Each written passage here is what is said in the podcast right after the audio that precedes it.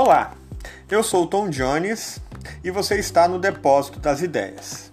E hoje nós vamos falar um pouco de storytelling, é, principalmente de storytelling transmídia, né? ou até onde as histórias podem nos levar. E para ilustrar isso um pouco, eu tenho uma história. É, há alguns anos atrás, eu estava no trânsito ouvindo The Wonder of You, do Elvis Presley em uma altura considerável, como eu sempre faço quando estou sozinho dentro do carro. E uma senhora, aparentemente, sei lá, com mais de 60 anos, que passava pela calçada, ouviu a música e imediatamente parou.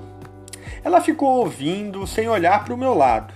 Ela simplesmente foi agarrada pelas lembranças que aquela música aparentemente trazia a ela e ficou ali curtindo a música e as suas lembranças. E eu reparando nisso, com um olho nela e o outro no semáforo, né?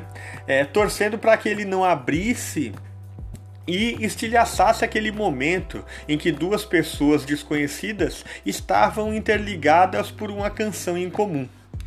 O fim da história é que a música terminou, o farol abriu e ela seguiu seu rumo, e eu o meu.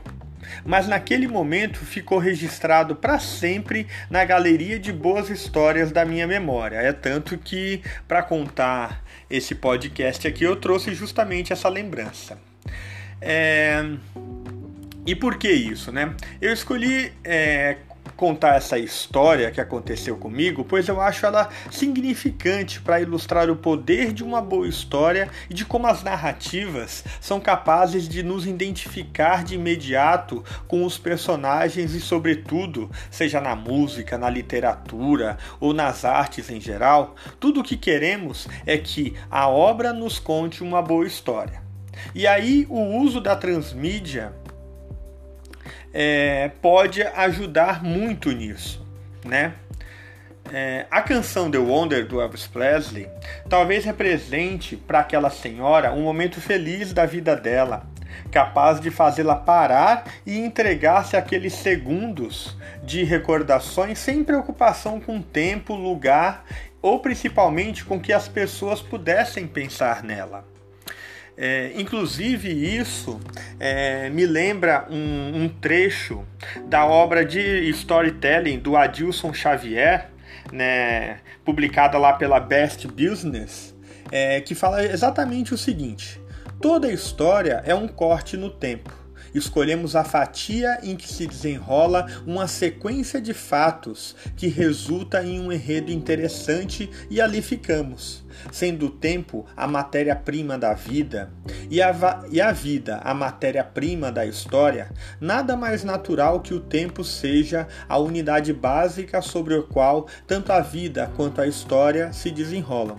Eu acho esse trecho do, do livro do Adilson muito, muito legal.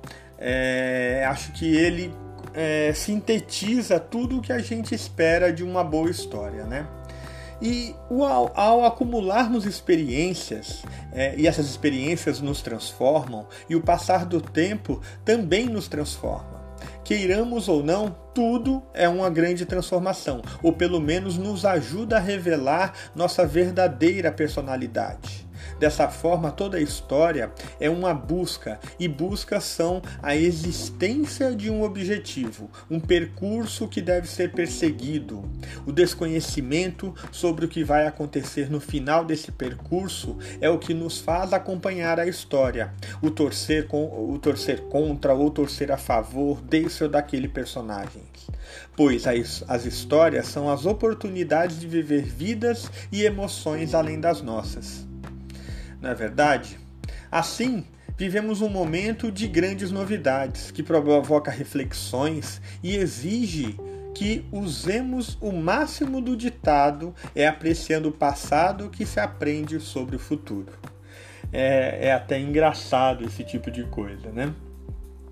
Porque a gente descobre que as histórias que estruturam nossas vidas são muitas vezes releituras de mitos, de canções e, ou odes de bardos atemporais. É a nossa missão nesse capítulo.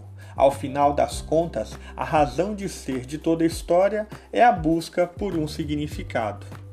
E dar significado à nossa existência, às pessoas e coisas que nos cercam, é a meta que buscamos desde que o mundo é mundo, pois as pessoas sempre estão à procura de conexões, de novas emoções e de novos sentimentos. No final, todo mundo gosta de uma boa história. O escritor Honoré de Balzac não se via como romantista, mas sim como um historiador de costumes. E no fundo, talvez, todos os grandes escritores sejam isso mesmo, historiadores de costumes, contando o que aconteceu, seja inventado ou real, e aí tanto faz, tanto importa, na forma de fatos, e fatos não são verdades, verdades são o que nós pensamos sobre os fatos. Lembre-se bem disso. E assim nos tornamos arqueólogos de histórias, de sentimentos, arqueólogos de um universo transmediático que não está preso sobre as quatro paredes de uma narrativa linear, mas sim desliza, livre e transversalmente sobre todas as mídias que nos possibilitem escavar e buscar por uma boa história. Uma história com fatos, verdades e, por que não, sonhos. Tá certo? É, então eu acho que a mensagem de hoje está dada.